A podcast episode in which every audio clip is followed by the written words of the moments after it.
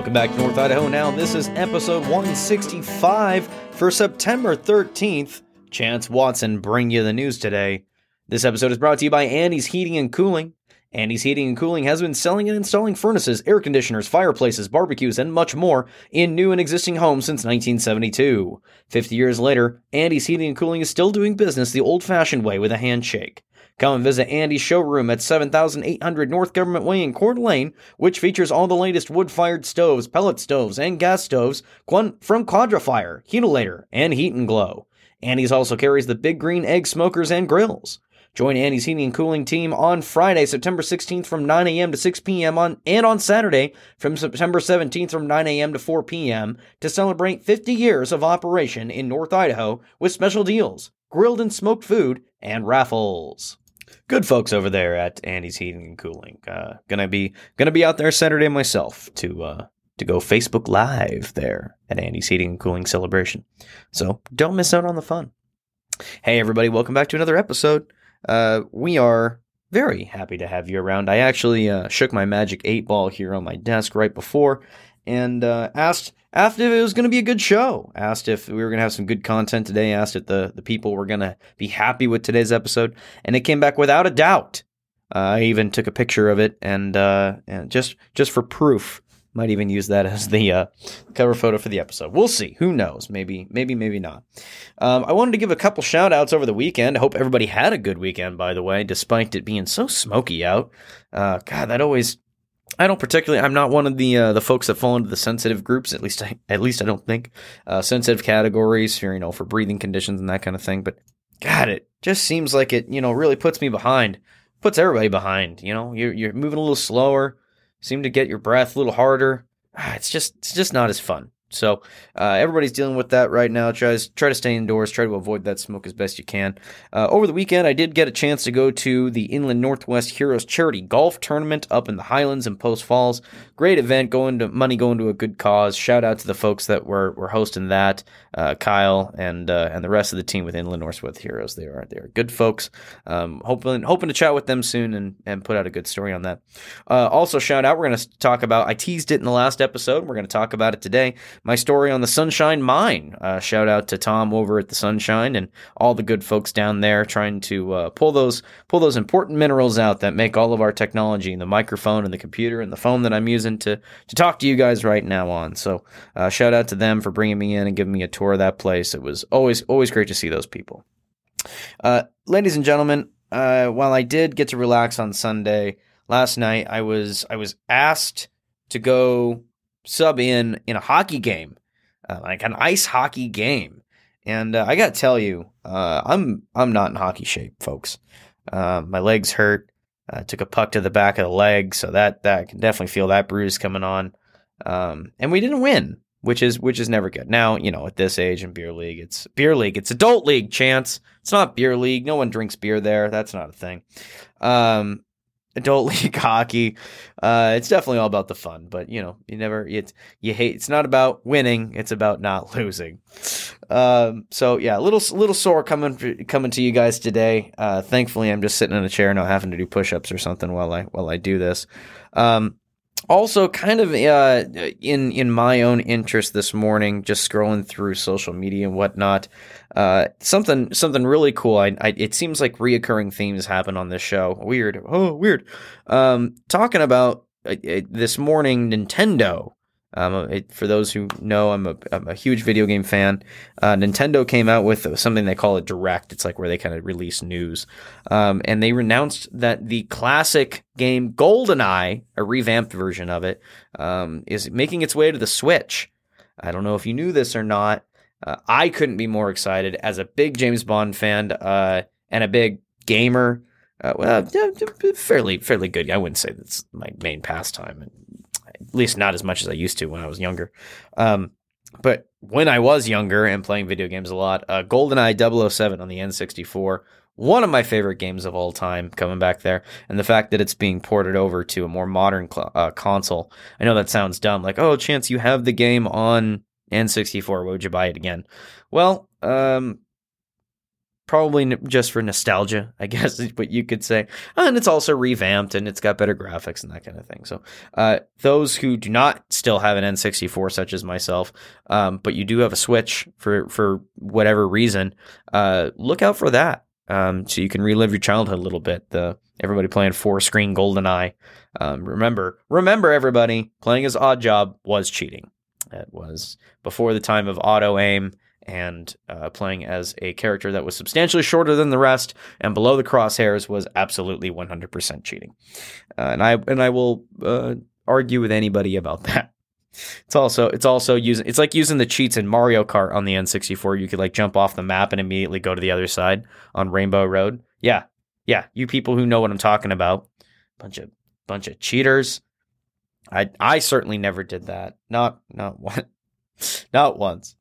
Last thing, I kind of have just been following along. I know this sounds kind of it's nowadays everybody watches the news because it's all just negative stuff.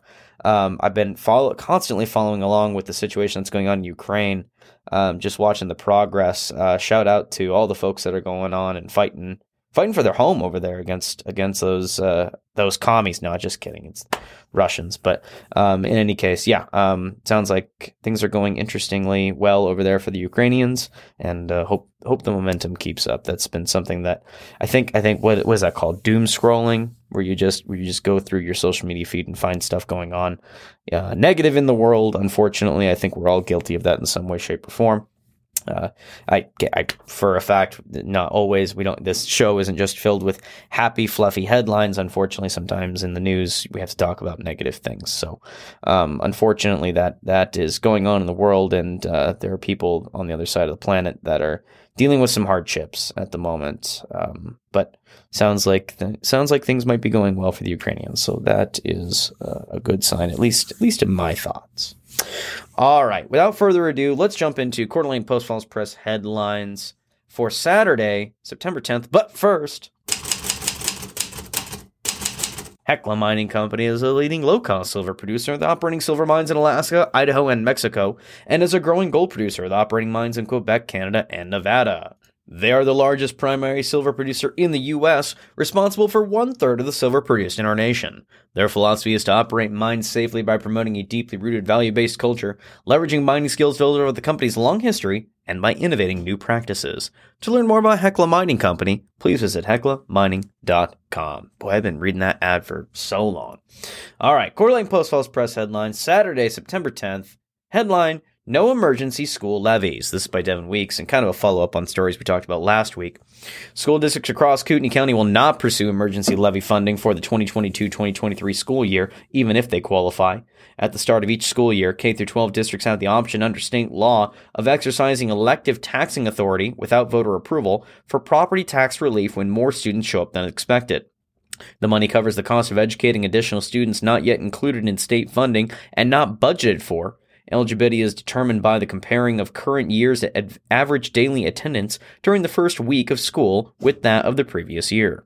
The Coeur d'Alene School District reported an average daily attendance of 9,996.7 students the first 3 days of school. 0.7 students. You've only got 0.7 of a student.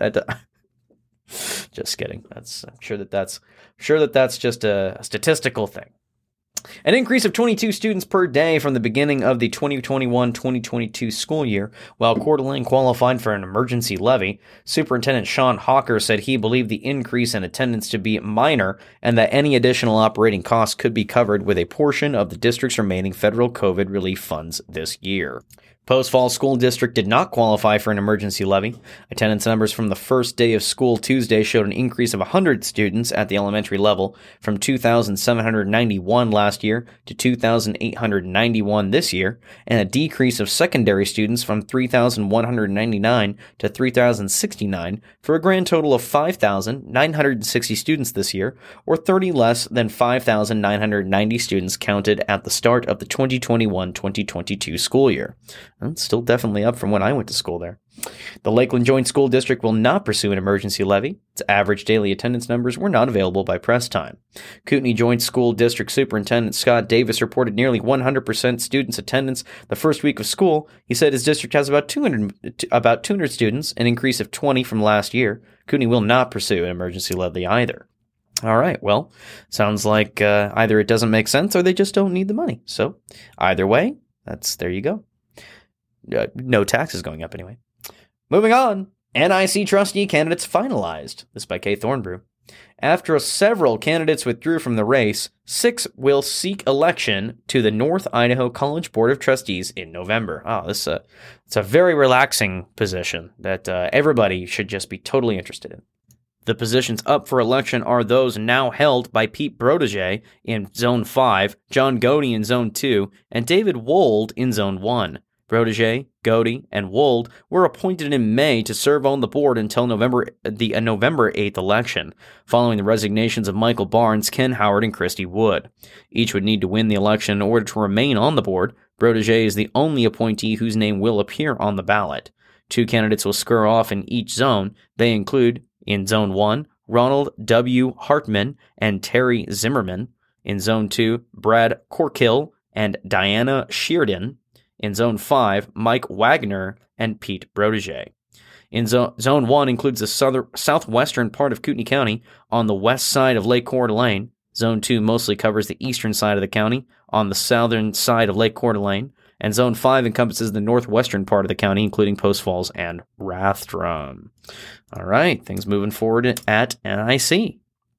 What is your relationship status with your bank? It's time to go steady with Bank CDA.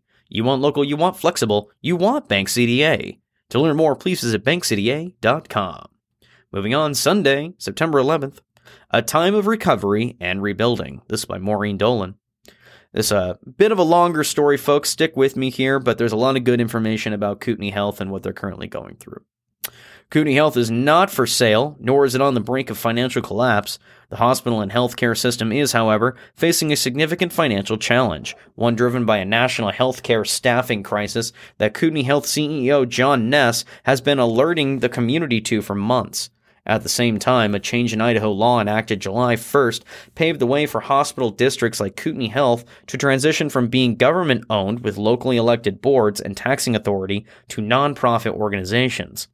This update in the law, which affords hospital districts the same option long available to county-owned hospitals, has prompted Kootenai Health leadership to begin evaluating the potential advantages and disadvantages of such a move. Quote, "It's just an opportunity to make sure that what we're doing for the community is the right thing," said Katie Brody, chair of the Kootenai Hospital District Board of Trustees on Thursday. Ness said he would take it a step further, and Brody agreed. Quote, "I think our board actually has an obligation to evaluate whether this is a good idea," Ness said. First item in this story that they wanted to talk about was nursing shortage and COVID-19. These are all shortened versions of these. If you guys want the full story, as usual, check them out, CoeurDalenePress.com. In a guest column published by the press in June, Ness detailed a growing shortage of available medical professionals, primarily nurses, that has led to massive increases in labor costs throughout the hospital industry. Quote, "Hospitals are going to experience both service and financial challenges," Ness wrote last spring. "We simply cannot continue to do things the way they have always been done." That hospital staffing shortage, while exacerbated by the COVID-19 pandemic, was growing years before anyone in the U.S. had even heard of the coronavirus. A widely shared national study published pre-pandemic in 2018 in the American Journal of Medical Quality projected a shortage of registered nurses that would continue spreading across the country through 2030. Vaccine and mask mandates had less impact in 2020 and 2021 on healthcare workers as exodus from the industry than other factors, namely burnout. At Kootenai Health, nearly all employees complied with a vaccine requirement, and 99% of employee requests for medical or religious exemptions were approved. Out of nearly 3,700 Kootenai Health workers, just 18 left as a result of the vaccine requirement. Now speaking on financial implications of traveling nurses, the need for more nurses during surges of COVID-19 drove hospitals nationwide to increase their reliance on a resource long used to bridge temporary staffing gaps: contract staffing firms that provide travel nurses. The American Hospital Association reported in April that 95% of healthcare facilities hired nurses from contract labor firms during the pandemic. At the same time, there have been nearly 120% increase in these firms' recruitment of contract or travel nurses from pre-pandemic levels in January of 2019 to January of 2022. Meanwhile, the hourly rate charged to hospitals by staffing companies for travel nurses increased 213% over the same time frame. Quote, to put in perspective, let's say an average traveler could make $150 an hour to $200 an hour. An average nurse can make $42 an hour to $60 an hour, Ness said. So if you're making $200 an hour as a nurse traveler, that would be the equivalent, if you annualize it, of making $400,000 a year per individual nurse traveling. Ness said Kootenai Health is now spending an average of $6 million per month on contract travelers. With a financial turnaround plan developed, the hospital has identified $35 million in savings and additional revenue to offset the loss. The number one priority is to reduce contract labor costs and fill positions with regular employees. This includes efforts to retain and recruit employees by increasing pay for hard-to-fill positions, along with other labor strategies, including a hiring freeze and providing additional time off to help alleviate burnout. Moving on to the public-to-private new option. While addressing the financial situation is at the forefront of everyone's mind at Kootenai Health, another issue has emerged for hospital leadership to consider. For the first time, the Idaho legislator and the governor have created a path for public hospital districts, like Kootenai Health, to transition to private, nonprofit organizations. There are only two large hospitals with more than 300 beds in the Pacific Northwest that are public hospital districts, Kootenai Health and Evergreen Health in Kirkland, Washington. Kootenai Health is unusual and unique in that it remains a public hospital district. Out of 50 hospitals in Idaho, just 8 are in the same situation. Those are mainly very small, rural, critical care access facilities. The predominant model for hospitals in the U.S., Ness said, is the 501c3 nonprofit corporation. Brodege said she thinks it's an exciting opportunity for Kootenai Health to explore. She said she doesn't think a shift to a nonprofit model would be a loss of local control because the elected board would remain in place and future members would be appointed by the board. Like I said before, this is a pretty in-depth story by Maureen Dolan. I would definitely go and check it out if you're interested in the intricacies of what's going on over at Kootenai Health. I'm starting to learn a little more about the contract nurse situation. So, definitely something going on there. Sounds like there could be changes coming to Kootenai Health. Moving on, Forces of Nature. This by Devin Weeks. From chip shots and trail walks to shooting targets and shooting the breeze, the 2022 Idaho Governor's Cup was warmly welcomed back to North Idaho following a pandemic hiatus. Over 3 days from Thursday to Saturday, 650 participants enjoyed shotgun sports at the Coeur d'Alene Skeet and Trap Club, fly fishing on the Coeur d'Alene, Clark Fork, and St. Joe Rivers, hikes on Tubbs Hill, cooking demonstrations, dining on cruise boats, and of course, Governor's Cup golf tournaments, all to support Idaho students in their pursuit of higher education. Quote, it's a beautiful week to be up in Coeur d'Alene raising money for our children, Governor Brad Little said Friday. I always enjoy my time here with the North Idaho community. The Idaho Governor's Cup alternates annually between Coeur d'Alene and Sun Valley. It was last held in Coeur d'Alene in 2018 and before the pandemic in Sun Valley in 2019. Quote, we have a lot of happy people after the cancellations the last few years, said Governor's Cup Executive Director Carly Foster. It's definitely great to see our sponsors come back and stick it out with us and give money to Idaho students. The three-day event usually brings in more than $1 million from the Idaho Governor Cup Scholarship Fund. The scholarships are awarded to graduating seniors who are involved in extracurricular activities, keep at least a 2.5 grade point average, and contribute their time and talents to improve the communities. This year's record-breaking event, a theme of Forces of Nature, brought in more than $1.1 million that will be distributed to 40 scholarship recipients across the state who will attend Idaho colleges and universities. The awardees were selected out of more than 350 applicants. Quote, we are so proud of these students for choosing to further their education and training in Idaho, Little said. I have said many times that success in our lives and careers depends on our willingness to continually learn. These students have clearly taken the right steps so far and will continue to do great things with everything they will learn during college. We are proud to present them with these scholarships, which they rightly deserve. Of the 40 students, 25 are academic scholarship recipients who will receive $5,000 per year for up to 4 years. This includes one student from Post Falls High and two from Coeur d'Alene. The other 15 students will receive career technical scholarships of $3,000 per year for up to 3 years of the program. One Kootenai High School student is a career techs recipient. Quote, "It's such a wonderful thing," Foster said. Governor Little has been so instrumental in making sure one of his main priorities is to make Idaho a place where kids want to stay or come back if they leave. The Governor's Cup is part of that priority, that we're keeping Idaho's best and brightest here in Idaho, and they have a place where they know that they're supported. The Governor's Cup is a long-time tradition in Idaho, started by Governor Cecil Andrus in 1974. Foster said the application window for the next year's scholarships will open in November. For more information, visit idahogovernorscup.org. Sounds like a fun time. Initial success or total failure? Mad Bomber Brewing Company, located at 9265 North Government Way in Hayden, Idaho, is a veteran-owned and operated business that has been serving North Idaho since 2013. Swing by the brewery to see the new taproom renovations and try the freshly tapped Oktoberfest. This is a really good beer, gang. Coming in at 26 IBU and 5.6 ABV, this ale features Munich malt and English yeast, giving it a slightly sweet, earthy finish. Be sure to check out their special events throughout the week, including trivia on Mondays or bingo on Mondays, all-day happy hour on Tuesdays, open mic night on Wednesdays, discounted growler fills on Thursdays, and live music on Fridays and Saturdays. Mad Bomber Brewing also offers a wide selection of ciders for those who may not want beer. Located near Triple Play, come by and mention the podcast when you order to receive $1 off your first beer. Mad Bomber Brewing, recklessly brewed in Hayden, Idaho. Takes in two. Monday, September 12th headlines. Honoring the Fallen. This is by Kay Thornbrew.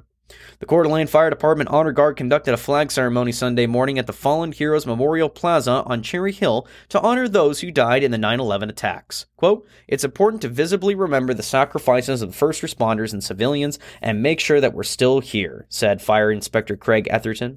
The memorial honors the nearly 3,000 victims who died in the 2001 attack on the World Trade Center in New York City. It also has 5 statues dedicated to Idaho's police officers and firefighters who have fallen in the line of duty. Nearby is the 9/11 Memorial Playground, which features a unique centerpiece, a 10-foot-tall firefighter's helmet. It is super cool. Atherton said the site offers a special way for young people to connect with important history. Quote, "We love to see kids here," he said. While the flag ceremony provided a somber moment for reflection, Etherton said the Coeur d'Alene Fire Department keeps the 9/11 victims close with constant reminders, including decals on their vehicles. Quote, "We honor them every day," he said. Fantastic. That's such a great thing for the community and for us to remember a dark time in our country's history. Moving on, Tuesday, September 13th. Headline, "We're Surrounded by Fires." This is by Devin Weeks. That's frightening. It's like the meme where the little dog is sitting there and he's in a flaming house. This is fine. We're just going to get to a point where we're just going to talk in memes. All right, moving on. Devin Weeks. Air quality is officially unhealthy in Kootenai County and throughout North Idaho. Boy, that's not shocking at all. The Idaho Department of Environmental Quality has issued an air quality advisory Monday morning to notify residents in the 5 northern counties of the degraded air quality caused by wildfire smoke. The current air quality index for the Coeur d'Alene area is especially unhealthy for those with lung sensitivities such as asthma or chronic obstructive pulmonary disease. In a news release late Monday afternoon, the Coeur d'Alene Fire Department announced that no open outdoor burning is allowed at this time because of the unhealthy air quality. This applies to small recreational fires, even in approved fire pits, but propane fire pits are still allowed. Quote, "The problem we're having is that we're surrounded by fire," said Sean Sweetapple, Regional Air Quality Manager for the Idaho Department of Environmental Quality. Quote, we were lucky through the summer. We made it to September. We thought we had made it, but Mother Nature had a different idea. He said most of the smoke in Kootenai County is coming from fires in Grangeville and central Idaho as southeasterly winds blow to the north. Quote, "We're going to be stuck with the potential for smoke for a little while," Sweetapple said, adding that some of the wildfires ranging in the region have the potential to produce smoke until it snows. Northern Lakes Fire District Public Information Officer Chris Larson said the fire in Salmon Chalice National Forest is the largest wildfire in the lower 48 states. Quote, you have that area plus Grangeville, so you have all that smoke from the area, Larson said. The Kootenai River Complex fire to the north of us by Bonners Ferry has been pretty significant. They still have 0% containment. For more information or to check air updates at any time, visit www.deq.idaho.gov/air quality, air quality index. Moving on, CDA moles putting lid on short-term rentals. This is a follow-up on stories that we've read in the past. This is by Kay Thornbrew. The Coeur d'Alene City Council may soon discuss putting a moratorium on new permits for short-term rentals. Oh boy. Councilwoman Christy Wood floated the possibility during Monday's General Services and Public Works Committee meeting, where half the body considered a city proposal to better regulate short-term rentals, or STRs. Wood said she thinks a moratorium will be necessary if the council puts a cap on how many STR permits are issued annually. Quote, we can't have 1,000 people rushing to get a permit when we might not allow that many, she said. They requested the potential moratorium to be added as a discussion item for the next week's City Council meeting. Idaho law prohibits cities and counties from enacting ordinances that prohibit short-term vacation or vacation rentals, but jurisdictions have authority to implement, quote, reasonable restrictions. Whatever that means. Limiting STR permits, whether by moratorium, lottery, or some other method, is just one of several options under consideration to address the impact of these rentals on Coeur d'Alene. Other proposed solutions include, quote, limiting short-term rentals to owner-occupied properties within residential zones, requiring off-street parking, requiring a minimum of 2 nights stay, increasing violation fees, and hiring a company to enforce compliance with STR rules. Last August, the city had 228 legally permitted STRs. Now it has 381, a 40% increase in 1 year. Violating the current STR ordinance is punishable by a $100 fine. Though Wood said she's open to stiff financial penalties for those who violate the rules, she opposed a suggested misdemeanor citation for repeat offenders. Following another city council meeting, Community Planning Director Hillary Patterson said the next step is for the city to reach out to current permit holders, neighborhood groups, and other stakeholders to gather feedback. A joint workshop with the Council and Planning Commission will follow. The public will have the chance to comment on the draft ordinance. If amendments to the short-term rental ordinance move forward, they could go into effect by the time the next permitting period begins in March.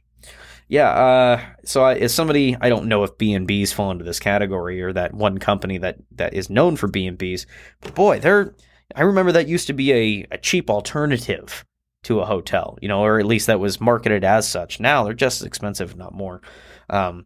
So these STRs, I personally haven't got. I've been to one where an event was happening, but I haven't personally rented one myself. So we'll continue to follow along with the saga.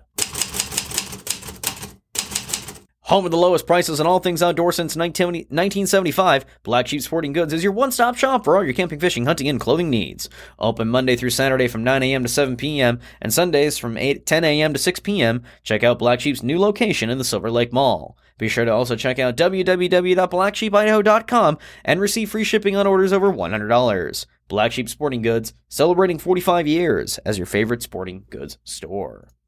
That takes us north to the Bonner County Daily Bee headlines out of Sandpoint for Saturday, September 10th. Headline, Saddle Up. This is by Bo Whiteeagle. Throw a leg over and get ready to hunt with Priest River Valley Backcountry Horsemen and their annual scavenger hunt. The fundraiser will be held on September 24th from 9 a.m. to 2 p.m., set to be held at Chipmunk Rapids near the Priest Lake Information Center on Highway 57. This year's event will follow the tradition of having a theme that decides the items that are hidden. The event's creator and PRVBH Public Lands Liaison Robin Pilkington said the theme, quote, horsing around, we'll see 28 various miniature horse figurines hidden along the trail, which also falls in line with the group's purpose and mission. It sounds like somebody's horsing around. That was a good show on Netflix. BoJack Horse. With the mission of maintaining and preserving public access in the local community, the PRVBH is just one of the branches in Bonner County that belongs to a much larger organization that started in Montana with the same purpose. From its beginnings in Montana, the organization has grown to have state chapters that govern smaller chapters in that area. On a national level, Backcountry Horsemen of America even goes as far as to fund efforts to lobby the government in favor of public trails. Averaging between 75 and 100 miles of trail maintenance every year, Pilkington said the funds raised from the event will go toward aid in that mission. While the main event will be held Saturday, a kickoff event has been planned for Friday with a potluck at 5 p.m., to be followed by a meeting at 6 p.m. Pilkington said that although the potluck has been largely talked about to members, the community is invited to learn about the organization. The hunt will begin Saturday morning and will be a leisurely activity to start and do at one's own pace. Also featuring a pulled pork lunch and prizes, the event entry fee to hike, ride, or just have lunch is $10 per person. In the past, Pilkington said prizes have ranged from a golf course gift certificate to handmade decorations, all donated by the community. This year, the organization is looking to do the same as it's asking the community for help. To donate, reach out to Robin Plinkington via email. To learn about the event and the organization, or become a member just in time for the potluck, go online to prvbch.org. Sounds like a fun time. Moving on, county hikes its fees. This is by Daniel Radford. Gotta love that. North Idahoans love when their fees go up. County officials decide to raise building structure and land use fees at its public hearing on Thursday. The decision followed a proposed amendment by Planning Director Jacob Gebel to revise the fee schedule. AM 0014-22 adapted the fee code for Titles 11 and 12. The Title 11 fee schedule addresses fees for the permitting of physical structures in Bonner County. The only change for Title 11 created a $400 fee per RV park or campsite, plus an additional $25 per lot or site. Title 12 saw several changes to fees regarding land use. The fee for a minor notational change increased from $275 for a preliminary plat and $260 for a final plat to $300 for either. The amendment increased the hearing examiner fee from $50 to $225 and created a $65 fee for hearing examiner site visit.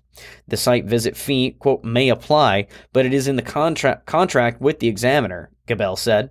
While Gebel does not expect a site visit to happen often, quote, but if it does, we have a fee that we could charge.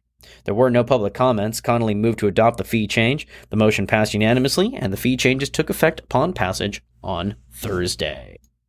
Moving on, sewage systems report out. This is by Daniel Radford. Oh, this is... Ooh. Idaho Conservation League has released its fifth annual report on the state's sewage treatment plants. In its review published Wednesday, ICL said only 28 of the state's 112 municipal water systems had no discharge permit violations. By ICL standards, 75% of Idaho sewage plants received a failing grade, including all but one plant in the Panhandle.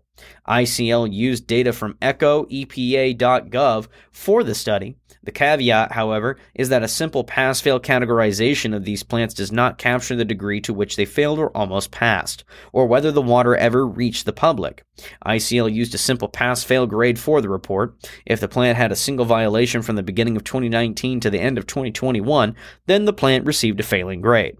The Dover plant failed to meet standards on one occasion for suspended solids, which includes sediment and other fine-graded particles that can reduce water clarity and harm aquatic life.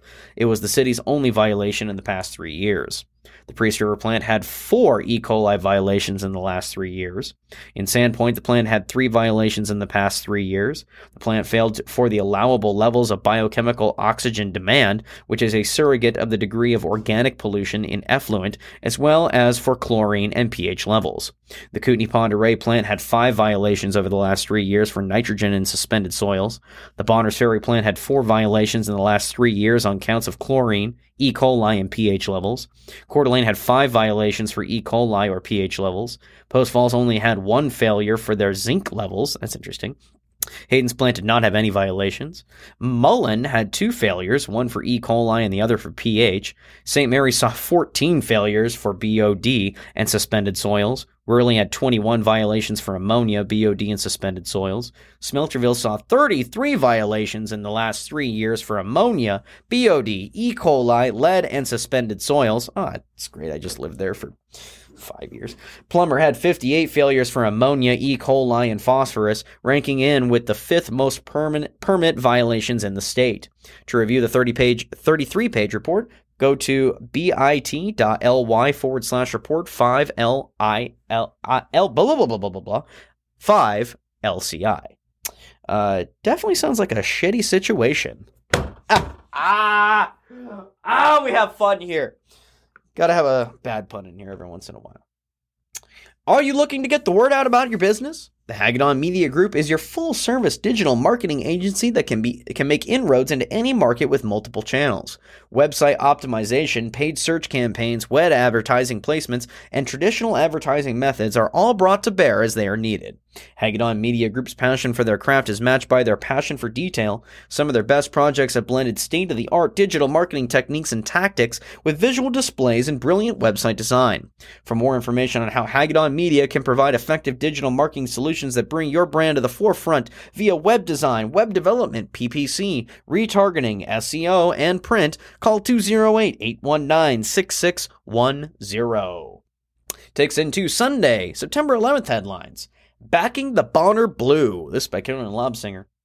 Imagine your favorite football team and there's a big game coming up. Quote, you hold a rally and you say, go team, go. You know, we're behind you all the way. We support you, rah, rah, rah.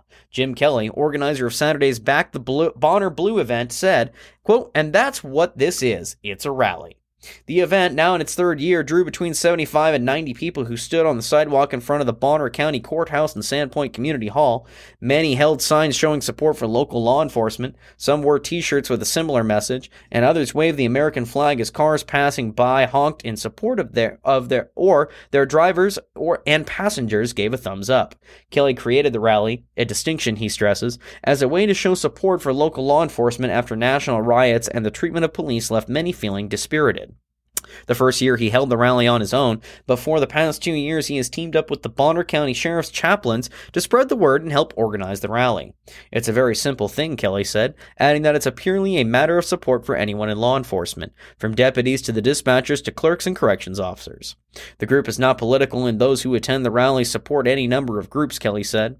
While they may know on a certain level that they have support, Kelly said the rally is a chance to show that support with a physical presence that the local law enforcement community can see for themselves. Since the rally began in 2020, Kelly said the event has grown and is gaining momentum. While the numbers of rally goers weren't as large as last year's, he said the vast number of events going on during the weekend meant that many people weren't going to make it. Quote, I've gotten lots of good reactions and lots of people saying, this was great. I can't make it, but I support you. Seeing the crowds waving posters and flags and passers-by honking waving hello means a great deal to his employees, Bonner County Sheriff Darrell Wheeler said. Seeing the support boosts their spirits and makes them realize the community cares about them, Wheeler added. Quote, I think it encourages each officer to do the best job they can. And also, I think it reminds us that sets us apart from the rest of the country because we're so unique and have such a groundswell of support for law enforcement here. Sounds like a cool little event. Moving on, Spirit Lake man gets life sentence. The Spirit Lake man who admitted to killing 56-year-old Tina Swore received a life sentence Friday. Judge Scott Wayman sentenced John D. Dalton, 56, to life in prison with 20 years fixed for the crime of murder in the second degree. That means Dalton will be eligible for parole when he is 76 years old. As part of a pretrial settlement offer, Dalton pleaded guilty to the crime in March. Prosecutors agreed to request a sentence of 25 years to life in prison. The charges stem from last August when friends and family didn't hear from Swore for several days and requested a welfare check.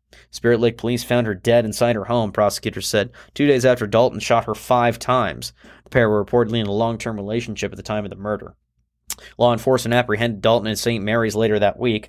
Dalton was charged with domestic battery, a misdemeanor, in Kootenai County in early 2020. He later pleaded guilty to an amended charge of disturbing the peace and completed a domestic violence offender intervention program in March of 2021.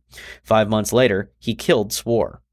Dalton filed a claim against Swore's estate in February, according to court documents, seeking interest in a Spirit Lake property that county records indicate was jointly owned by Swore and Dalton. The claim was denied based on Idaho's Slayer statute, which prohibits people from acquiring property or receiving a benefit as a result of killing another person. Well, that makes a lot of sense. Oh, just murder this person. Hey, I actually want that house now. Yeah, no, that makes a lot of sense. Life sentence for murdering somebody. Kind of goes right in line with what it should be, you think. Professional framing contractor Deteen Construction LLC is currently hiring for the positions of journeyman, labor, and laborer apprentice carpenter. Those interested in the full-time journeyman position must be a motivated, reliable team player with their own transportation and ability to read, layout, and understand blueprints. The position pays $25 to $35 an hour. Those interested in the full-time laborer apprentice carpenter position must also be motivated, willing to learn a new skill, and have reliable transportation. The position pays $18 to $25 an hour. For more information or to inquire about the open jobs, call Kyle Deteen at 208-818-4150 or Kyle Deteen, that's KYLEDETIENNE @gmail.com. Moving on, headlines from Tuesday, September 12th. Got another wildfire update for you guys. Crews battle KRC fires. We're just going to jump through and hit on a couple things here real quick on the many fires that are burning Bonner and Boundary counties. Shoshone a little bit as well. Several of the Kootenai River Complex fires have grown together, U.S. Forest Service officials said Monday evening. In total, the Russell Mountain and the Trout fires, now known as the Russell Mountain Fire, and the rest of the fires in the complex have burned an estimated 19,708 acres since they were sparked by lightning strikes. Quote, fire activity on the Russell Mountain and Katka fires continues to be low intensity, backing ground fire that has been slowly moving downhill, Forest Service officials said. Firefighters continued to improve fire lines and remained in place during both the day and night shifts to hold and suppress the fire as it reaches the fire line and West Side Road. Officials said the Russell Mountain fire has reached constructed fire line west of the West Side Road and the West Side Road in several locations between Trout Creek and Ball Creek Roads. Man, lots of west there. Sparked by lightning in late August, the Columbus fire located on the Coeur d'Alene River Ranger District has now burned an estimated 1,806 acres. The nearby Bear Gulch fire has burned an estimated 144. Also caused by lightning, the fire is located 6 miles east of Murray. Both fires are listed as 0% contained. Referring to the Diamond Watch fire, containment of the Diamond Watch fire located 5.5 miles due west of Nordman remains at 49%. The fire has burned a total of 957 acres since it was sparked by a lightning strike in mid-July. America's gold and silver-owned Galena Mine in Wallace, Idaho is currently accepting applications for the position of maintenance supervisor. The maintenance supervisor is responsible for overseeing all aspects of maintenance needs. The ideal candidate for the position would have an associate's degree in maintenance-related fields, 5-plus years of experience, and 2-plus years in a supervisory role. This role is an excellent opportunity to work on a variety of projects, take charge of your career, and make a difference on a small team in a dynamic work environment.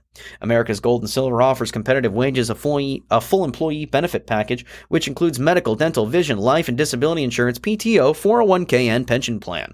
To apply for this and any other open positions at the Galena Mine, visit www.americasgold.com/careers. Takes into Shoshone News Press headlines for Tuesday, September 13th. Headline: BOCC hears appeal in West Fork Pine Creek Road situation. This is a follow-up on a long saga that Josh McDonald has been writing on. The Shoshone Board of County Commissioners heard arguments for and against the validation of a section of West Fork Pine Creek Road on Thursday morning during a public hearing at Shoshone County Courthouse. The hearing was an appeal of a decision made by the BOCC earlier this year when they denied the petition that was filed by Paul Leuenheiser, an off-road vehicle enthusiast and member of the North Idaho Trailblazers, for the purpose of validating a section of road that intersects through multiple different property owners before heading into lands managed by the Bureau of Land Management. At this time, Leuenheiser is joined on the official petition by Silver Valley resident Bob Jula, former Pinehurst mayor, and co-sponsored by the NITB president Wayne Halgren. All three entities represented by David Caliborn, an attorney with Sawtooth Law Offices, who also serves on the Idaho Recreation Council. The original petition is steeped in history, but really gained steam following the actions of nearby property owner Joe Avery, who had placed blockades across the road on two different occasions, including one particular road in 2020 that resulted in the county work crews being tasked with removing the pile of logs and debris from the roadway. Members of Leuenheiser's NITB group, as well as other local recreators, have used the road to access a section of BLM land with varying trails and roads throughout it, including a section of specifically constructed off-road obstacles called the roller coaster. While both Jula and Leuenheiser spoke during the hearing, Claiborne presented the meat of their case for the validation. Much of the debate concerning this stretch of road centers on the historical use of it and if it has ever been considered a public highway. Despite some mapping that seemingly hinted at such facts, there was nothing concrete to cement the petitioner's original case. Former Commissioner Mike Fitzgerald explained his reason for declination, mainly that the evidence wasn't sufficient enough to prove the county's interest in the road, historically or otherwise. Claiborne explained that according to Idaho Code, there are two ways a public road can be established, by public use or by order of the county commissioners. The attorney's discovery harkens back to the early settling days of the state, where counties wanting to lay out road systems would appoint viewers or overseers to go out and find these roads where they would best be suited, as well as to look at the existing roads and trails to make determinations as to whether or not they were suitable to be considered a public road. He also pointed out that since 1909, no records exist that Shoshone County has never vacated or abandoned that road. Quote, "So it is today a public road by declaration of the 1909 board," Claiborne said definitively. Claiborne also discussed the public use possibility of establishing a public highway, which he said was the primary focus of the original hearing by petitioners, which ultimately was denied. Things that did get heated during the rebuttal period of the hearing, when Claiborne was contesting many of the things that were said against the petition. While Claiborne was speaking, a resident of Pine Creek, who had spoken during the hearing, jumped to his feet, screaming, quote, "This petition is wrong and I'm done hearing it." He was subsequently subdued by courthouse security after he carried on with his outburst in the courtroom lobby. Boy, oh boy, that's contentious. With more than 100 total pages of submitted evidence by both sides of the argument, Commissioner John Hansen requested that the BOCC be given more time to make any sort of determination. This would give all the commissioners, including recently appointed Commissioner Tracy Cassidy, time to review the original testimony, as well as the new evidence submitted on Thursday. The BOCC has scheduled a follow-up meeting on October 6th at 9:30 a.m. where they should render their decision. Yeah, that's this has been going on for a long time now, especially in more rural counties. You know, the argument of what is public land, what is private land, it's always in contention. So this has been going on, and obviously, as somebody gets carried out of a hearing in a courthouse over a road, obviously tempers can get pretty heated. Watts Appliance has been providing incomparable customer service to the Silver Valley for over 50 years. The family-owned and operated business has a wealth of knowledge regarding appliances and the brands they sell. Whether you're in need of a new washing machine or have questions about refrigerators, Watts Appliance is ready to help. Visit Watts Appliance or stop by at 3 North Division Street in Pinehurst. WattsAppliance.com, rather. Moving on, last story for the day. Sunshine Mine kicks off drilling exploration program. This by Chance Watson. For the last decade, operations at the historic Sunshine Mine in Big Creek have been limited. A skeleton crew of approximately 15 employees have largely been responsible for slowly updating the mine since a 2012 rehabilitation and drilling project was terminated. Safety and Environmental Manager Tyson Klein described this time as, quote, care and maintenance mode. With the August 2022 approval of a substantial exploration program by the mine's owners, Sunshine Silver Mining and Refining, this calmer time could be a thing of the past. Mine General Manager Tom Henderson explains this nearly 2-year-long operation has already begun with the arrival of personnel and equipment from Borart Longyear Drilling, based out of Salt Lake City. The main objectives of this program are to expand known mineral resources and discover new veins in not just the Sunshine Mine, but adjacent owned properties as well.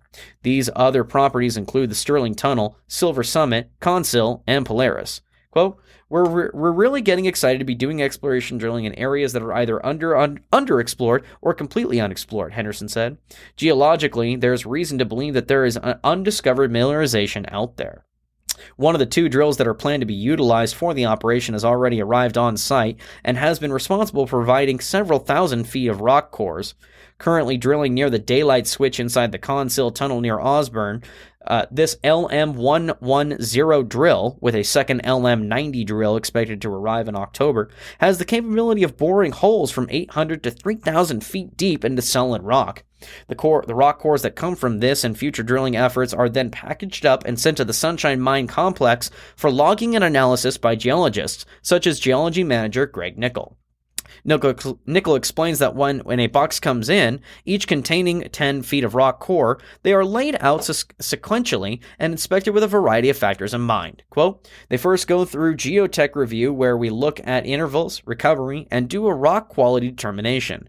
We then take a deeper dive into what structure we're seeing with it and what kind of alterations we're seeing with it and what kind of lithology we're seeing. Just pull it apart. While the standard money minerals of silver, copper, and zinc haven't appeared yet in any of the early rocks collected, other interesting geologic minerals such as pyrite and garnets can be seen in numerous samples. Nickel is not concerned with the lack of silver, copper, and zinc in these early cores, as this first stage of drilling at the daylight switch will require drilling through unknown ground for new discoveries.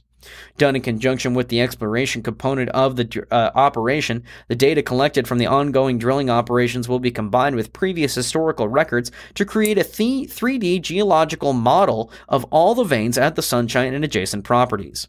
The previous information that the new drilling information will be added to includes roughly 130 years of documentation. Quote, there's over 100,000 data points of discrete items that have been identified, sampled, and described, but they are on hard copy or old maps from the 20s and 30s, Henderson said. It's a project. We're pouring all of that into a single 3D model. This model will be used for future technical studies to upgrade the mine and mill for commercial production, in addition to developing a mine plan to restart mining operations with a minimum of 10 years of mine life. With the addition of 15 Borart Longyear personnel, the Sunshine Exploration Program is slated to run from August 2022 to March of 2024. Drills will run 7 days a week, with crews pulling double shifts. Yeah, definitely a good thing for the Silver Valley and North Idaho as a whole. Mining has always been a huge part of the Sunshine or the Silver Valley and North Idaho, and one active and a mine coming back up and have possibly coming back into full production would be a good thing for the local economy. Once again, we'd like to thank Andy's Heating and Cooling for sponsoring this episode. Andy's Heating and Cooling has been selling and installing furnaces, air conditioners, and fireplaces, barbecues, and much more in new and existing homes since 1972. Join Andy's Heating and Cooling team on Friday, September 16th from 9 a.m. to 6 p.m. and Saturday, September 17th from 9 a.m. to 4 p.m. to celebrate 50 years of operations in North Idaho with special deals, grilled and smoked food, and raffles. All right, everybody. Thanks again for having fun with me today and going through the news. Hope you're a little more informed about what's going on here in North Idaho. Please subscribe to us on whatever music app you listen in on, whether that be Apple Podcasts, Spotify, Pandora, whatever the major ones are. We're on almost all of them. So go ahead and check us out on there. Give us a little subscribe, like, follow, leave a nice review, whatever it may be. That makes me happy. It makes my boss happy. It makes the world go around. You know, that's how it goes. It makes advertisers happy too, and the advertisers are the ones that make sure this show is possible. Everybody, if you're interested in the stories we're talking about today or the ones we did out, check us out at www.shoshonesnewspress.com, CoeurDalenePress.com, BonnerCountyDailyBee.com, or the BonnersFerryHerald.com. All right, everybody. Thanks again. We'll see you later.